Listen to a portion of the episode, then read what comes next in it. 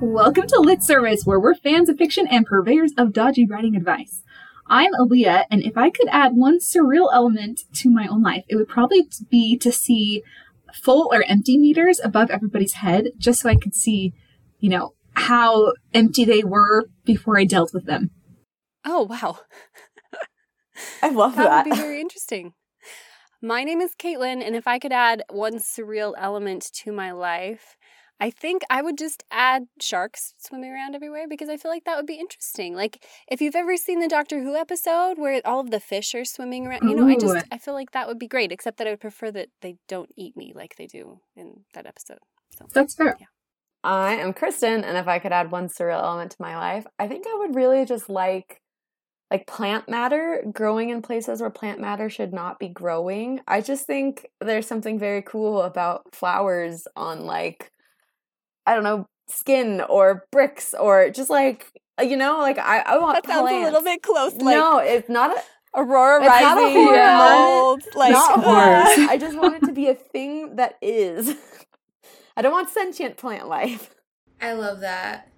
Yeah, I'm Brittany, and one thing I would add would probably be subtitles. Like I would add like little text bubbles around people so that if I don't understand them, if I don't like know what they're saying. Like I could read it over and over again before it disappears. That's what I would add. Oh my gosh, that is the best idea ever. Please invent that. Okay. I'm working on it. I can't be the only one who eventually just pretends to understand, right? Oh yeah. Eventually you just have to pretend. yes. Well, a big welcome to Brittany Lewis, debut author of The Undead Truth of Us. Tell us about your book, Brittany. Yeah, so The Undead Truth of Us is about 16 year old Zari Young, who, after her mother's super mysterious death, starts seeing zombies everywhere. And then she ends up meeting an undead boy who kind of shows her how love can change you for good or for dead. I love that. it's a great tagline. So we're going to talk a little bit about the surrealist elements in your book and how you came to to put them in and like uh, why you made those decisions a little bit and maybe give some advice to some aspiring authors in our audience how they can do the same thing. Maybe hopefully not with zombies. This was a really interesting like horror surrealism mashup i'd never seen before which is pretty cool. Um so maybe you can give us a quick definition. What is surrealism? Yeah so yeah, surreal. I mean, I'm no art major, and I'm I say that seriously, but like, um, I would say surrealism is kind of like a mixture of bringing something strange and um, something that, does, that doesn't exactly resonate with you into everyday ordinary life and then trying to find a balance between it i think it tries to make sense of the unordinary without also making sense of the unordinary so it's very convoluted but also like very mysterious i would say it runs on lots of vibes anything that runs on vibes is a good thing in my book. vibes before plot for me. I love that. I love that. I feel like it's like living in a Salvador Dali painting where everything is just not quite right.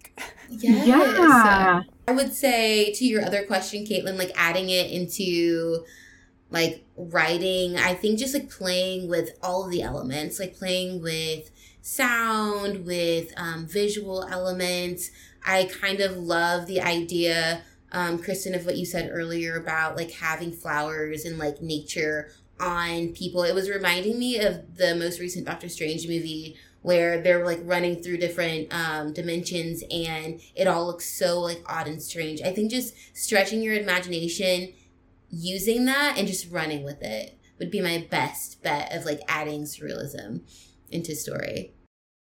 I like that. Like, we already have no holds barred because we're literally making stuff up and putting it on the paper, but it's even a step beyond that. You know, you don't have to abide by any structure, any rules to an extent, right? But that being said, how is surrealism useful in the story? What does its presence do for us? I think it does for us. It really does play with the reader's trust in the main character because our main character is experiencing so many weird things that are happening to her. And so it really amps up the psychological aspect. Like, can I trust this main character? She seems a little unreliable. And while you're reading the story, you're trying to figure out if like her own thoughts are like, are they betraying her? Or is it an actual part of the story? Um, and so I think it just like amps up that psychological thriller, even though it's not really a thriller at all. Do you feel like books with with surrealist elements usually involve an unreliable narrator, or is that just like something you sort of chose to do, or is that like a staple of the genre? I guess. Ooh, I love that. I think it's I. I don't know if it's a staple. Like I have read it before, I have seen it for sure. Um, it is something that I just randomly decided to do because I felt like it adds tension to the story. And if the idea is to get the reader to the next plot point, like what like what's gonna fill in those gaps in between like all the character arcs. So I don't know. I wouldn't say it's like a staple, but like I've seen it done. I've seen it done. Okay. Okay. Yeah. So more like as an emphasis thing than as a like it must be this way. Exactly. Absolutely.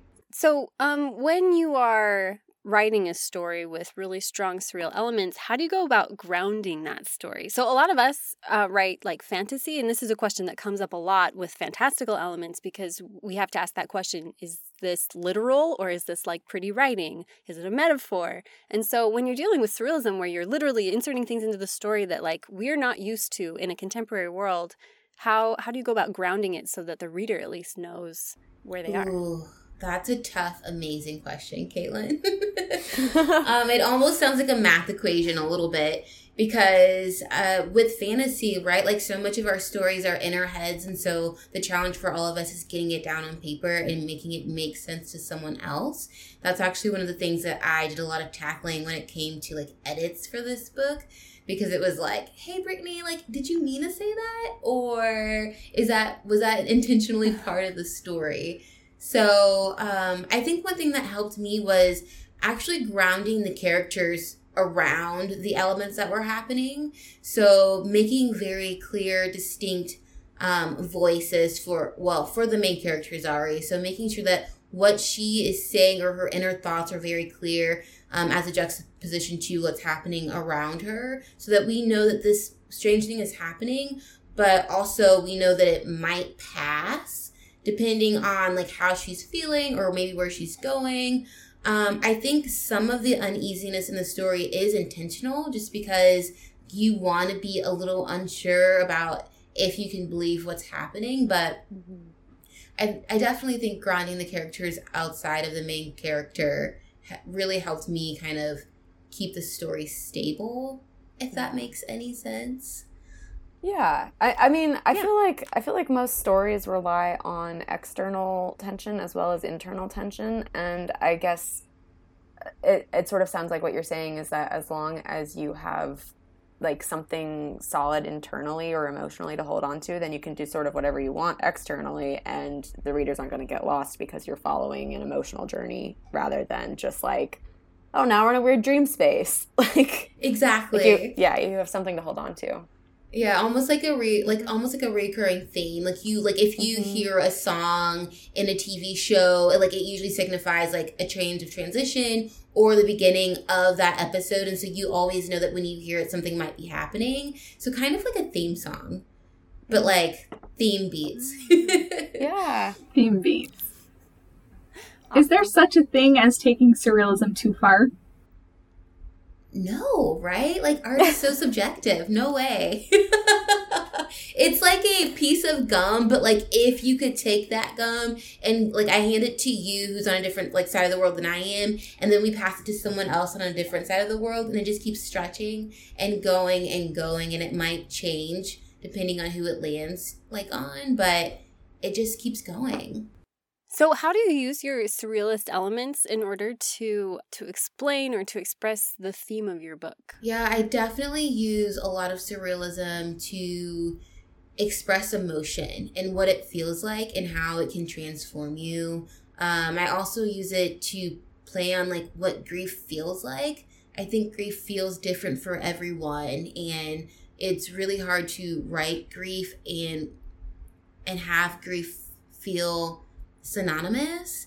And so um, I use those elements to kind of like play with like, this is how this person's feeling. This is how she's moving through life. This is how it turns her life upside down and kind of like a a very odd way. But I think the beauty of grief is since everyone does experience it differently, if I'm using surrealism to like play with that emotion, like it, you can kind of resonate with it, right? Because it's like if you're feeling really sad, sometimes you can express why you feel the way that you feel. Sometimes you don't have the exact words to to do that. And so if you can take an element and kind of like squish it or change it or like mangle it, sometimes it makes it feel better when you're reading it in a story.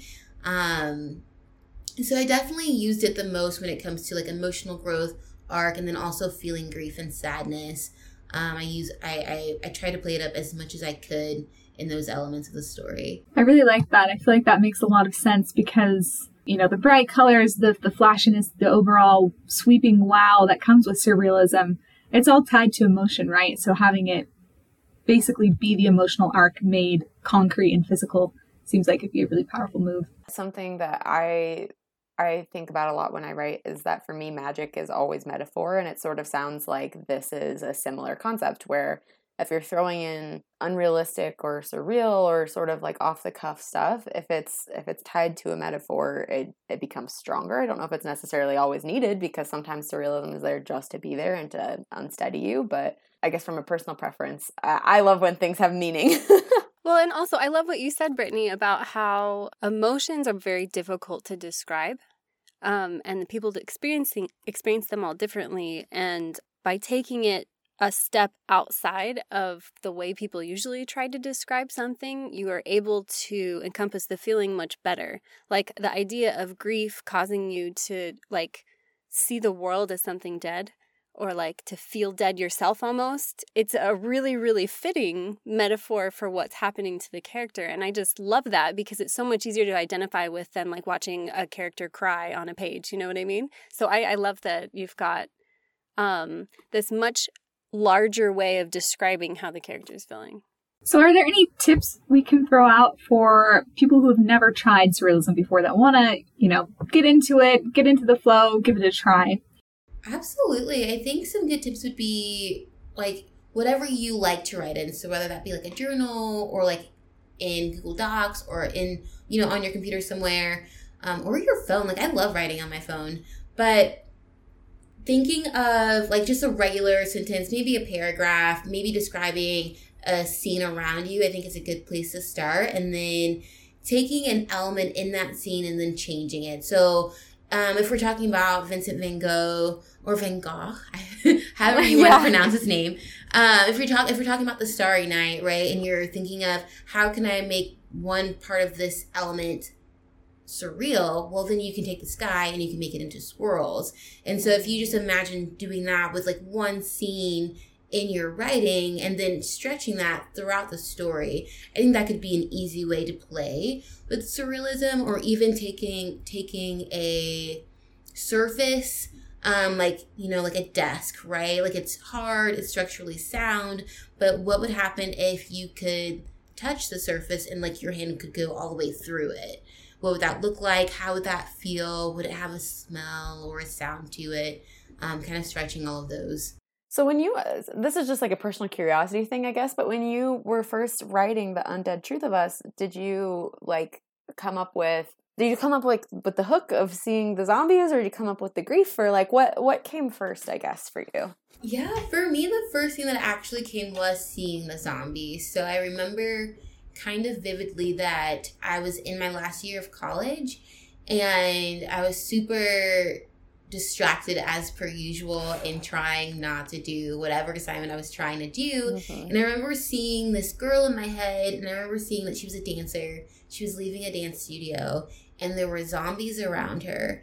And I also remember thinking, or being in the headspace of like heartbreak because I was always falling in love and I was always getting my heart broken.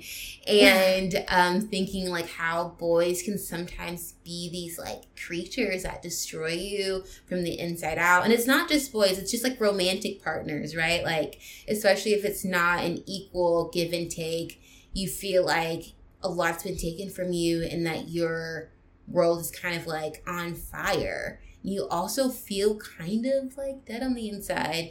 And so I just was like, that would be such a cool concept and I don't know if I can execute it. So I simmered on that idea for like four or five years before I really started writing it.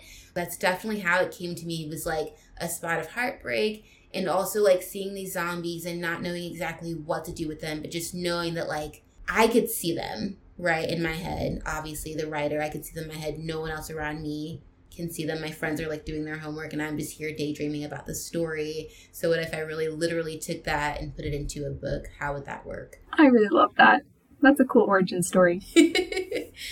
All right, well, we're going to go ahead and move on to the portion of the podcast where we critique an audience submission.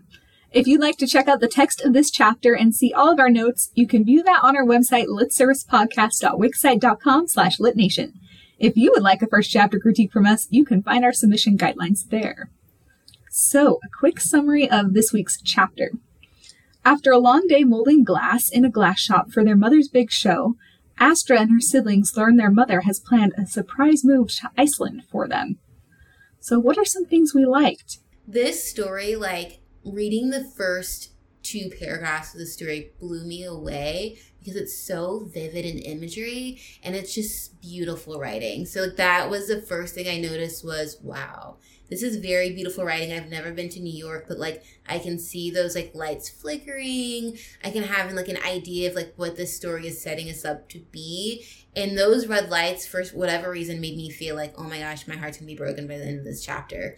So that's awesome. I think one thing that this writer does that's uh, really impressive is I think that they um, have a lot of good character moments that provide little details that tell us a lot about a person. So, one I really loved is Astra is wearing a spooky sweater because it's the fall, and she gets scolded because it's silly to wear a hot sweater when it's really hot and you're blowing glass.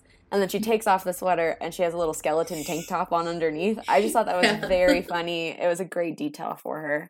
And I really love that they're glass blowers. I think there's something really wonderful about a contemporary novel that is set in like sort of a niche art movement and i'm like excited of, about where this would go and just learning more about it I really love that too. And there's some really cool details throughout that show that the the author has really either done their homework or has done this mm-hmm. for real.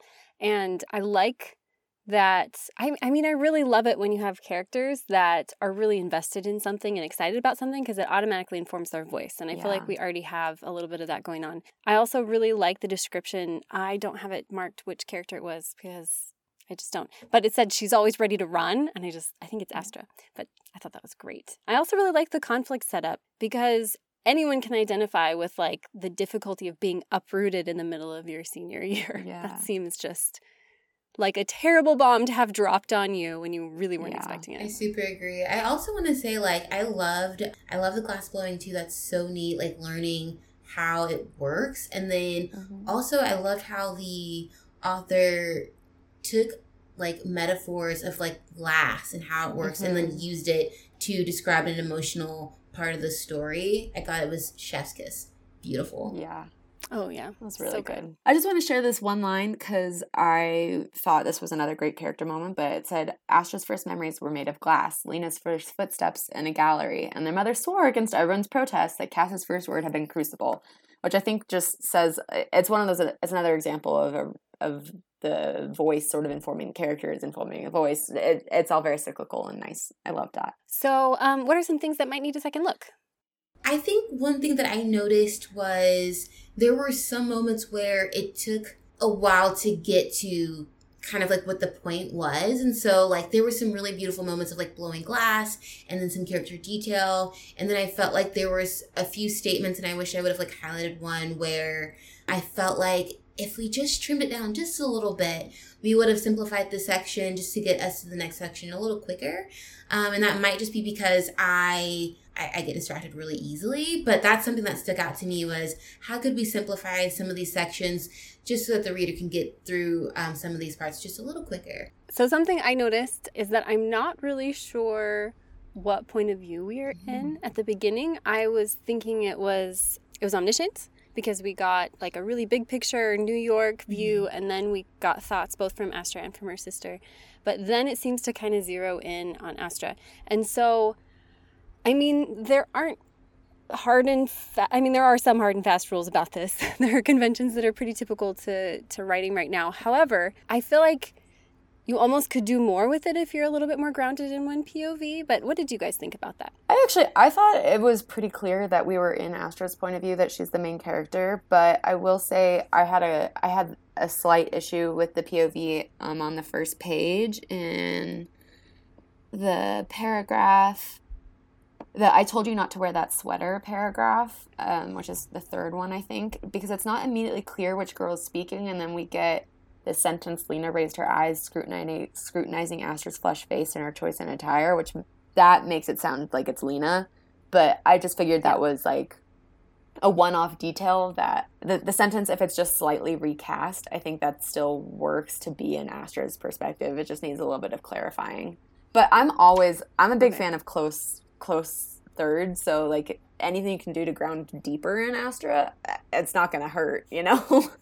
Yeah. It's true as as somebody who really likes deep POV and really close POVs, like obviously my view here is being is being tinted yeah. by that. So there you go. That's so fair. I think like there was a couple moments where I was like, wait, what POV? Like I'm so used to reading first person. Like it's mm-hmm. so common in young adult, especially mm-hmm. that you're first person close.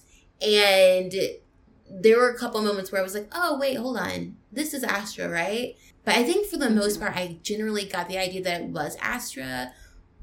But there was a, a couple moments where I was second guessing myself. Yeah. I'll say that one comment I have, and feel free to disagree with, with me if you don't if you don't agree. But I, I I think that I get the sense that like something is being set up with mom. Like there is a there's a reason their mom has to flee, mm-hmm. or that she can't stick around, mm-hmm. that they mm-hmm. have to move. But this announcement that like they're going to Iceland comes really out of the out of nowhere in a scene where their mom is is sort of um, shown to us as being a very consistent, hardworking sort of person. Like for most of these pages, I felt like I knew who their mom was and that she was like a glass. She she was like an owner of a glass blowing studio or she felt really grounded and steady and then suddenly we get these last few pages where she's like surprise we're going to iceland and she seems really flighty mm-hmm. um, but we don't have we don't have a sense from astra which is more correct like if their mom is typically very flighty and inconsiderate or if she's typically like steadier so i just felt a little disoriented i guess by the end of the submission where i wasn't sure what i was supposed to think about their mom. Yeah i i agree with that actually. I do think the mom kind of the way that she relayed the information to her kids seemed very like last minute. Oh by the way like as i'm like heading out and it would have been beautiful to see maybe some emotional moments coming from the mom like even just like hesitation or some like slight like fear even like even if we just had like a, a, more, more seconds of that i think i would have felt a little bit more emotionally connected to that last part where the drop was happening because i think towards the end of the story it's very a- obvious that astra is very upset. If i could see a, a little bit of hesitation from the mom's point of view i think it could probably help with that yeah, I mean, as somebody who has children, like the idea that I would just drop it on them that we're moving to Iceland in the middle of the school year. Um, I don't have any seniors, but like even my younger kids are kind of attached to their friends and stuff. Like the fact that she just drops it with like no thoughts or like softness yeah. or anything like that. She's just like, oh, heads up. I know I said we were staying here, but we're going to go. Like, I mean, that's a huge thing to do to your family. And and it has me asking a lot of questions about this mom and like how their relationship is like as a family because they seem very close. They're all working in the studio together and I mean, they could be like a really insulated family where their best friends are each other and they don't spend a lot of time outside the studio, but like I don't have a context for that yet. And like for that to happen, that seems like a very scary, controlling thing to have happen just a heads up, check your tens a little bit. There are a couple of, like, it's a tiny thing to go through and look for. I also had a thought about that grounding detail at the very beginning, which I loved the picture it was showing, but I had questions. Like um, Brittany mentioned that she said um, it set the tone for her. When I was looking at it, I was like, is this grounding detail by itself or is it setting the tone? Because there were a lot of really, really cool images throughout the whole submission where I was like, like there was this whole idea of them breathing life into the glass and how they were all taking turns. Like the mother did it first and then Cass did it, and they're like giving birth to this piece of art. But that was like an isolated sentence and or a paragraph, and then they're actually doing it with their mother. And so I was looking for something to connect all of those really cool images to like come up with some kind of a, a, theme or like I, I don't know if it's fair to ask for that. I mean it kind of is in a first chapter to start seeing it. Kristen looks like she has something she wants to argue with no. me about. That's fine. Go for no, it no I, I actually don't. I was just gonna say that i feel like i really relate to this author's dilemma here because in the book that i i am working on with my agent uh, one of my characters is a bookbinder and that's something i also am. And and it is really easy to put in bookbinding detail to prove like yeah this is a thing i know what i'm doing. Um, and also the rest of you guys should know about it because it's really cool. And that sometimes gets in the way of what i'm trying to say by putting in the bookbinding detail. And i'm wondering if that is potentially the case here where we have someone who's very passionate about glasswork and wants us to understand like the the world so that we can also be passionate about it. And i just wonder if maybe that is the problem. I, I didn't have a huge issue with it but i i do think i do think there's a lot of detail and i don't know if we need all of it. Unless maybe we do but you know what we're not the writer but it it does sort of it slows things down. So if this is a slow book that's okay that's fair. But I mean, like Brittany was saying at the very beginning, it's a slow book, but to a certain like sometimes things do need to be a little bit like we don't not always need yeah. all of it. Mm-hmm. And and I am looking for the ways this is going to connect into the book. So if glass blowing is not going to be the metaphor or like that mm-hmm. that flickering light isn't going to be connected back in, like it seems like a lot of attention to be giving something that's just grounding mm, detail. I feel that, Caitlin. Like I definitely see what you're saying and that's I think that's really good feedback, especially when it comes to first chapters, right? Because mm-hmm. when um, other people are looking at your work, like agents and editors, like they are going to be searching for those connecting pieces. Mm-hmm. And even after the point of like, you know, selling a book and like working on edits and stuff, like you're going to have people question you know, why is this in here? Is this like, does this help move the story forward? Is this going to come back around to be like a theme? And like being selective at some of your wordplay, I think it can be very important. And it reminds me of that whole kill your darling statement, right? Yeah. Because like that is a beautiful piece of writing. But do we need it in the story? And can you use that talent that you have and put it in a different place where it is going to be more connecting, like the glass blowing? Like I'm seeing so perfectly in my head this family blowing this glass together and how much that is a metaphor for life and like be starting over and rebirth and there she's probably gonna have to be re- uprooted again right and so how can she find a, a maybe a better spot to use that it's tricky or even just to ground it enough in the character themselves and what's happening to them emotionally mm-hmm. or like to just yeah, I, I think it's such gorgeous writing, mm-hmm. and so. I'm there's so much potential here, and it's it's great. Do we have any last minute thoughts we want to share? I do want to say that I love the way this ends. It definitely sets you up for wanting to read the second chapter. And I know sometimes ending mm-hmm. chapters can be a little wonky, but I love the tension that it falls on. Again, like I think that, what did that last sentence say? It was like, for once she wanted to stay. And it was so beautiful and mm-hmm. perfect. I loved it. I really liked it too. It makes some really great promises for like what what this book is going to be. So it's really well done. I really like that. Thank you so much to this writer for submitting your work. We loved reading it. You've obviously got a lot of talent, and we're going to be cheering you on from here. Um, thank you, Brittany, for coming on the show. Yay! Thanks for having me. Our next guest will be Stephanie Garber, the number one New York Times internationally best-selling author of Once Upon a Broken Heart and The Ballad of Never After and the Caraval tri- trilogy. We have special editions for sale of Stephanie Garber's Once Upon a Broken Heart series that are signed and have pretty stenciled edges. Please be sure to check them out. Thank you for listening, and we will see you next time.